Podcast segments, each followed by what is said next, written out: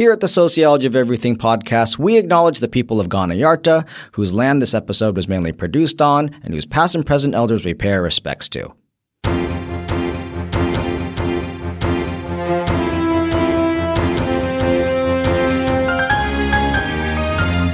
Hi, I'm Eric Hsu. And I'm Louis Everuss. And we're Lou and the Sue, and this is the Sociology of Everything podcast, brought to you by UniSA, the university that currently has a vice chancellor who loves Star Trek. Does he? Yeah, he loves Star Trek. I didn't know that. In fact, uh, he is such a fan of Star Trek that he recently arranged for George Takei Hmm. to come to the university to give a talk. Yeah, that's pretty impressive. Yeah. I wonder if when he got the job, that was one of his career goals. Yeah. and I wonder when George Takei got this invitation email from our university, Louis, that he looked at it and went, Oh my. it's so fun. I just, I knew that oh impression. Oh my. I knew that impression was coming. I was just waiting for it. I'm like, where's it going to be? I should have reached over for a sound effect. God. In this episode, we're going to look at the work of Shoshana Zuboff, particularly her article in the Journal of Information Technology titled The Big Other Surveillance Capitalism and the Prospects of an Information Civilization. Louis, how would you describe Zuboff's work? Well, the first thing I'd say is influential. to put it lightly. Yeah, Zuboff is a one of the most prominent contemporary figures when it comes to examining how capitalism's changing, and in particular, how information and communication technologies are impacting the capitalist system. And obviously, if, if we go back to kind of the earlier sociology of Marx and Engels, we know that capitalism is one of the most important structures for society. It impacts so much about how we live our lives, what we do, what opportunities we have, how we're influenced. And so if there's something as important as information communication technology, and if that's changing the capitalist system in some fundamental ways, then that's changing a lot. it's an important thing to be examining, and Zuboff's at the real the forefront of describing what's going on. Yeah, and this article we should mention, first of all, has a lot in it. Okay. It's packed full of ideas. It's packed full of insights, but it's part of a broader suite of work that she's produced on this topic. Hmm. And so we're only going to be able to cover in this episode some of just the key ideas of what this article is going on about. But we highly recommend that you actually do a thorough reading of this particular article because she just has a lot to say. Hmm. And it's like really impressive. It's really, really impressive. But what is Zuboff trying to argue? What is she trying to claim? What is she trying to sensitize us to in this particular piece?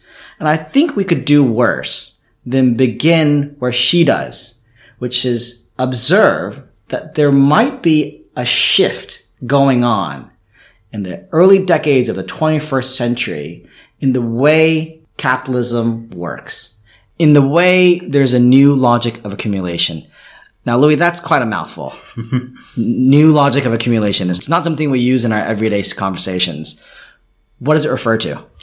Well, the logic of accumulation is how wealth is generated within the system, how Yeah. wealth is accumulated. Yeah. And if we think about traditional capitalism, hmm. wealth is accumulated through the production of goods as cheaply as possible, pushing down wages if we can, and then the selling of those goods and the consumption of those goods by others. And if we can push up prices and make some extra cash, fantastic. But they're the key mechanisms within capitalism through which wealth is accumulated.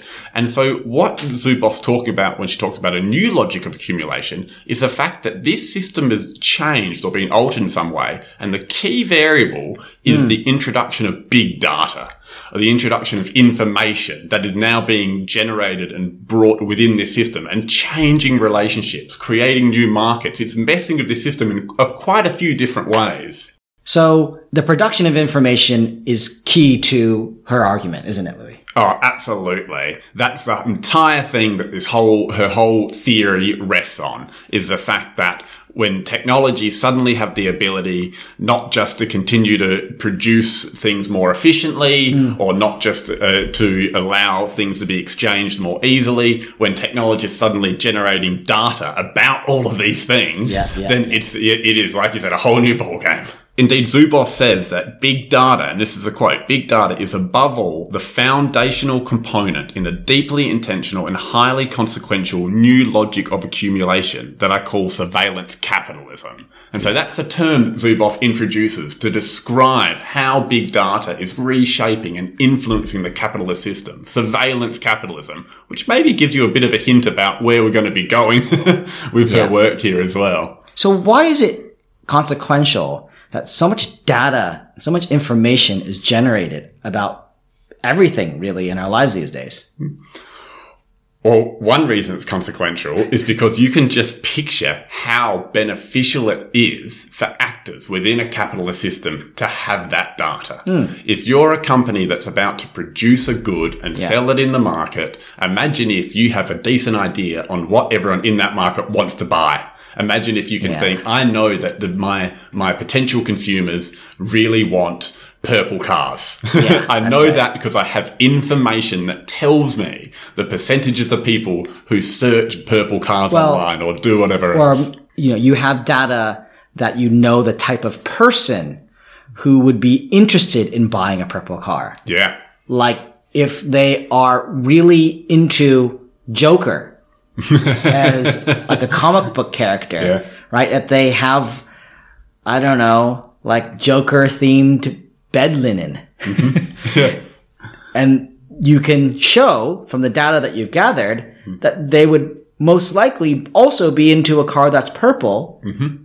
That's valuable. Yeah, but it's more than that as well, because data is not just important for people doing pretty traditional capitalist style activities. It's not just important for people to know the market before they try and sell goods. It's actually creating new markets. It's creating new relationships within the capitalist system. So one example is the data that's produced by any company can then be sold to other companies they don't just have to use that data themselves for their own business activities. It could just be a side hustle.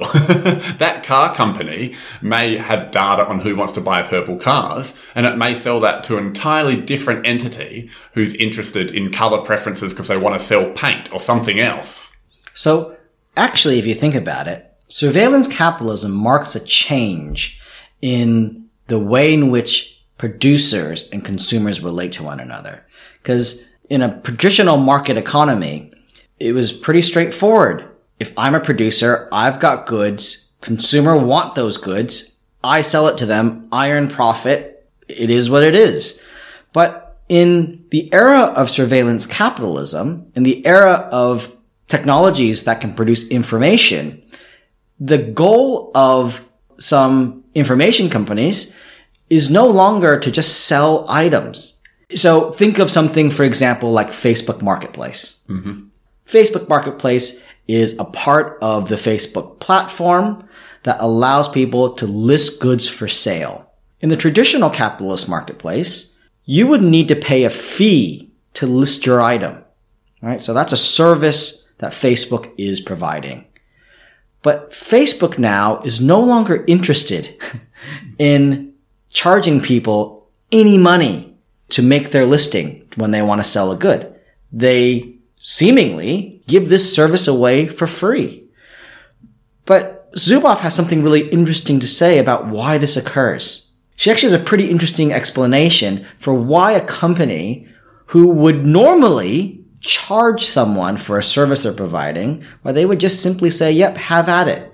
You can use this service seemingly at no charge. What's the explanation she gives, for why that's the case? Well, the explanation for that is because although they're providing a service, being a platform which goods can be bought and sold, the company doesn't actually care what people do on that service. It doesn't care what goods people list on Facebook Marketplace and what goods people buy on Facebook Marketplace. What it cares about is just generating the data about all of the activity that's going on. It cares about recording what people are buying and selling because that data is something that they can then sell and use. It's big, like we talked about before about how new markets are created in the system of surveillance capitalism. And this is an example of a new market being created for data and that then creating an earlier service. So previously, capitalism generated profit because goods themselves were valuable. Okay. I have a valuable good. People want it. They want to buy it. So that means I'm a successful company. Nowadays, companies can be successful not by having goods they want to sell. It's because they have data about people's lives. Exactly. Right? And that's a game changer in some respects, according to Zuboff. So that's why Facebook Marketplace exists. It doesn't necessarily, it doesn't exist to try to sell you anything. It exists because it wants to extract something far more valuable how you live your life. Because when you sell something on Facebook Marketplace, you are giving them data about your purchasing habits. It's giving them data about the things you own or have owned. And this then links in with so many other different facets of our lives. Because think about how valuable it is to get a picture of how people behave. And this is a really interesting point, I think. And if you just consider all the way data is generated in our lives. It's pretty stunning. It's really stunning. Like just track every piece of data your existence generates in a 24 hour period. I think you might be shocked. And it's such an interesting point Facebook Marketplace is kind of an obvious example, but in this new system, when, as you describe how valuable data is in this new system, the process by which companies generate and sell data isn't just limited to the obvious ones, Google and Facebook and whatever. Suddenly every company is trying to get part of this action.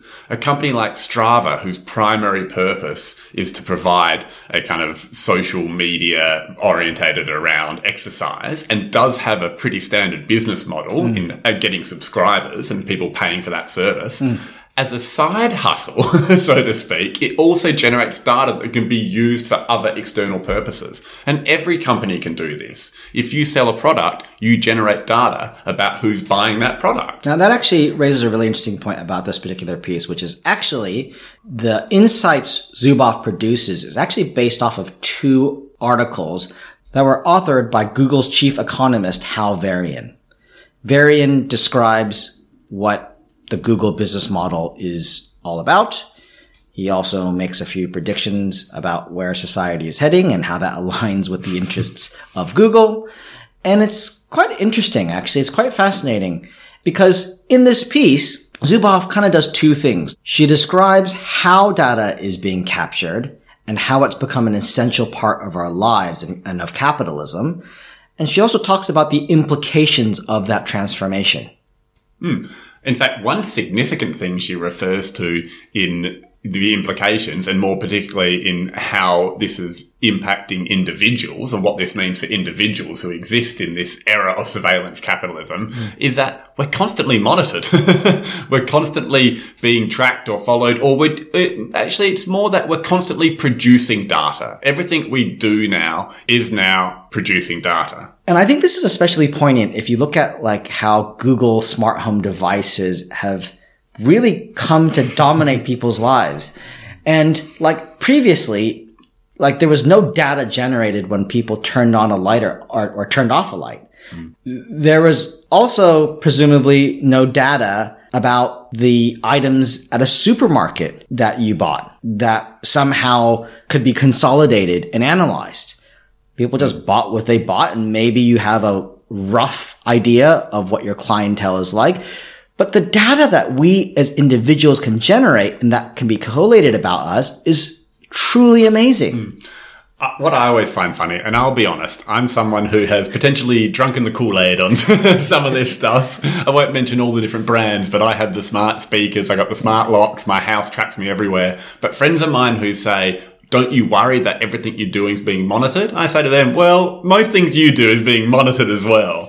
Because you're right, when you're talking about just how all encompassing it is, if you have a smartphone or if you have, you know, every time you make a purchase at a store, everywhere you go, data's being generated, there's just no way to escape it these days. Yeah. Can you escape the cookies you're meant to accept Yeah. when you visit a website? Mm-hmm. And when you sign up for anything, really, there's mm-hmm. an app for it. Exactly. And that's data being generated. And I just want to just underscore here. It's maybe data that you may not recognize as being captured. So oftentimes when we think about the data that's generated, you might think, oh, it's the stuff that I physically type in to Google. When I am searching for, I don't know, a purple car, this then generates a profile of the type of person that I am. Because if I'm into purple cars, I might also be into Joker, as I mentioned earlier, uh, as a comic book character. But it even goes deeper than that. Like the data that's generated about our lives could be how long we stay on a page for. I'm amazed, like the data that's captured on Instagram, on dating apps. Did you like something? Did you equivocate about liking something? That all somehow factors into the profile of the type of person that you are. Um, as an aside, some of my students control their scrolling on Instagram because they're aware of this and they don't want to let Instagram know what they do or don't like. I didn't know that was a thing. They like scroll quickly at times and then slow down to let the algorithms know. Yeah. But yeah, it's an interesting point you make. And one other thing Zuboff talks about this is the fact that it's more invisible, this form of data collection. There's, there's an aspect to it which he refers to as kind of a breakdown of the contract. We hmm. don't agree. We don't formally understand. We don't sign consent forms for all of this collection of data. It just happens to us and we hmm. can't escape it. It's not a contractual relationship. It's a different type of relationship that exists within surveillance capitalism. So this collection of data is so ubiquitous. Hmm. It's so all encompassing, or it can come to be so encompassing. And I should just quickly mention here that there are elements of this article that actually sometimes come off to my mind as being quite hyperbolic. But she's trying to basically analyze what will happen if surveillance capitalism comes to its logical conclusions. If all the things that Google wants to have happen, if they happen, what will the world look like? But I think what she's trying to argue is that there is this possibility in surveillance capitalism for data collection, for data analysis, for monitoring to become this inescapable thing. And so there's like a godlike quality to all of this data that's being generated and collected. Yeah, in fact, the term she uses for that is the big other. And it's this notion that there's now this regime of surveillance and data collection that is everywhere and it is inescapable for us. And it's always there. And we don't really understand when it's happening and when it's not happening. Hmm. But it is always happening. And because of that, our actions are becoming highly predictable companies now have the ability to pretty much know what we're going to do, what we're going to consume, what our actions are going to involve. Hmm. Because again, of the sheer amounts of data that can be generated, once you start to generate very detailed profiles of people, it really paints a rich picture of what's likely to happen when you have these variables involved. So let's say, for example, that, you know, someone is expecting a child. All these data points can be generated from that. And if you intersect that with other variables, other things about your life that can be captured, like how wealthy you might be. If you're looking for design, if you have not just looked at a designer good, but you've bought designer good, then that means you might be more likely to buy this baby item over another.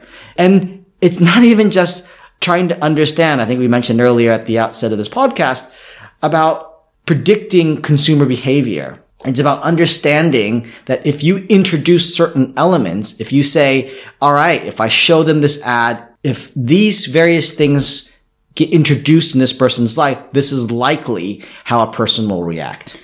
And the interesting thing, as you're highlighting there, just how significant this process is, it's at this point in the text where Zuboff really starts talking about power quite a lot. Because she refers to this big other as this regime of data collection and surveillance that we can't escape. And then Zuboff refers to the fact that being able to control parts of this, being able to, to to generate data about people and to know about people. That's kind of a new way in which companies can have huge amounts of power. There's a great mm. little sentence here. If power was once identified with the ownership of the means of production, it is now identified with the, with ownership of the means of behavioral modification. And mm. by that, she's referring to these systems of knowing about people. So what that tells me, Louis, then, is that it's of utmost importance for technology companies to ingratiate themselves in the lives of the people they're collecting data from. For a company to be profitable, for a, for a company to accumulate wealth in this new capitalist form and this new capitalist regime, they need to be able to position themselves as being indispensable. And I think obviously Google is trying to do this, right? Google has their tentacles in almost everything. There's Google Pay. There's, you might be listening to this podcast on the Google podcast platform. But you see how companies are not just content on collecting a little bit of data. They want to collect as much of it as possible so that they can generate these extremely, extremely rich profiles of people. But again, the only way to do that is to insert themselves in every part of your life. They are the mediator of you and the thing you want to do. Mm. Right. So Google is like basically the middle person mm. of pretty much most things that, that people do in their everyday lives from turning on the lights mm. to purchasing their groceries to listening to podcasts. You name it, Google's there. And that makes them a very valuable company. Uh, that's 100% correct. She makes a really interesting point coming off this because after saying how, you know, there's now this big other and data collection's constant, we can never escape it and, and all that, and power is tied to a company or a person's ability to capture data and have data. So she then says, in this environment, you'd think that privacy is pretty much dead. yeah, that's right. Yeah, that there's no privacy anywhere. But she doesn't actually say that, does she? Yeah. And in, in fact, this actually brings us to a segment we like to call Say What? Which is a segment where we look at a quote in need of further explanation. Zuboff writes, the work of surveillance, it appears, is not to erode privacy rights, but rather to redistribute them.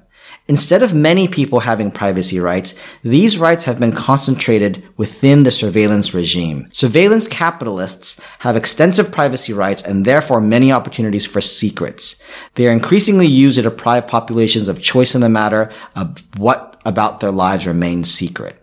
It's a really interesting quote. And one of the reasons I find that quote so fascinating is because if you think about like a traditional Marxist critique on capitalism, it's that the elite, the bourgeoisie, have a greater ability to control and own the means of production. And mm. it's almost like now the elite have an ability to have extra privacy.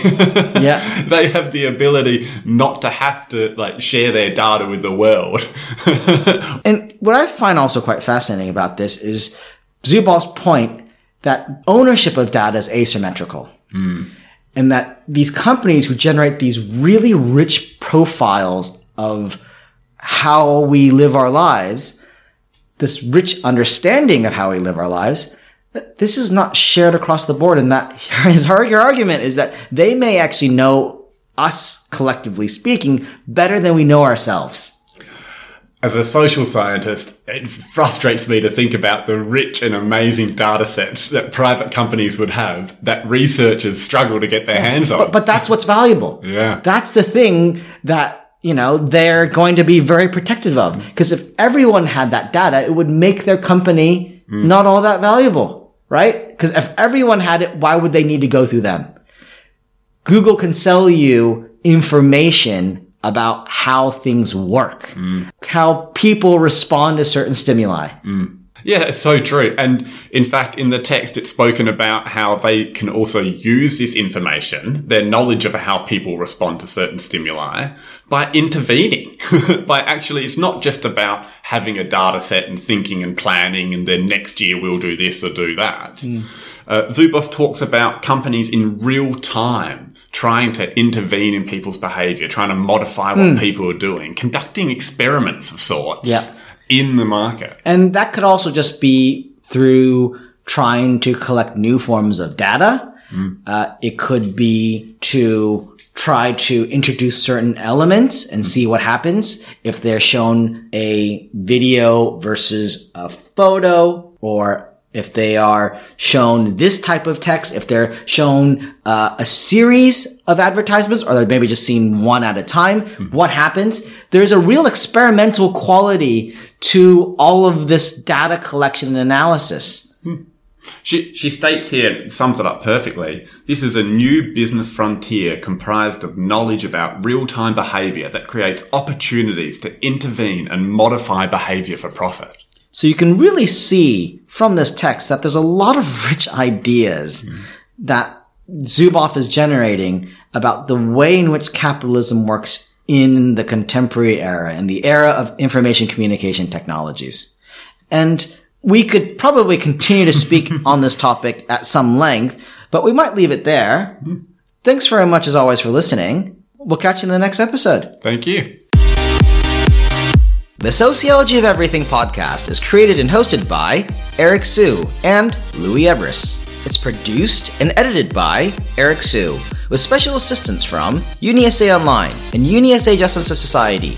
To learn more about studying sociology and other programs online or in person at the University of South Australia, visit unisa.edu.au where you can search for more details.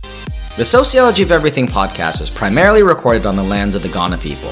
The hosts of the podcast would like to pay their respects to elders past, present, and emerging. If you'd like to get in touch or learn more about the podcast, visit our website at sociologypodcast.com. Thanks for listening.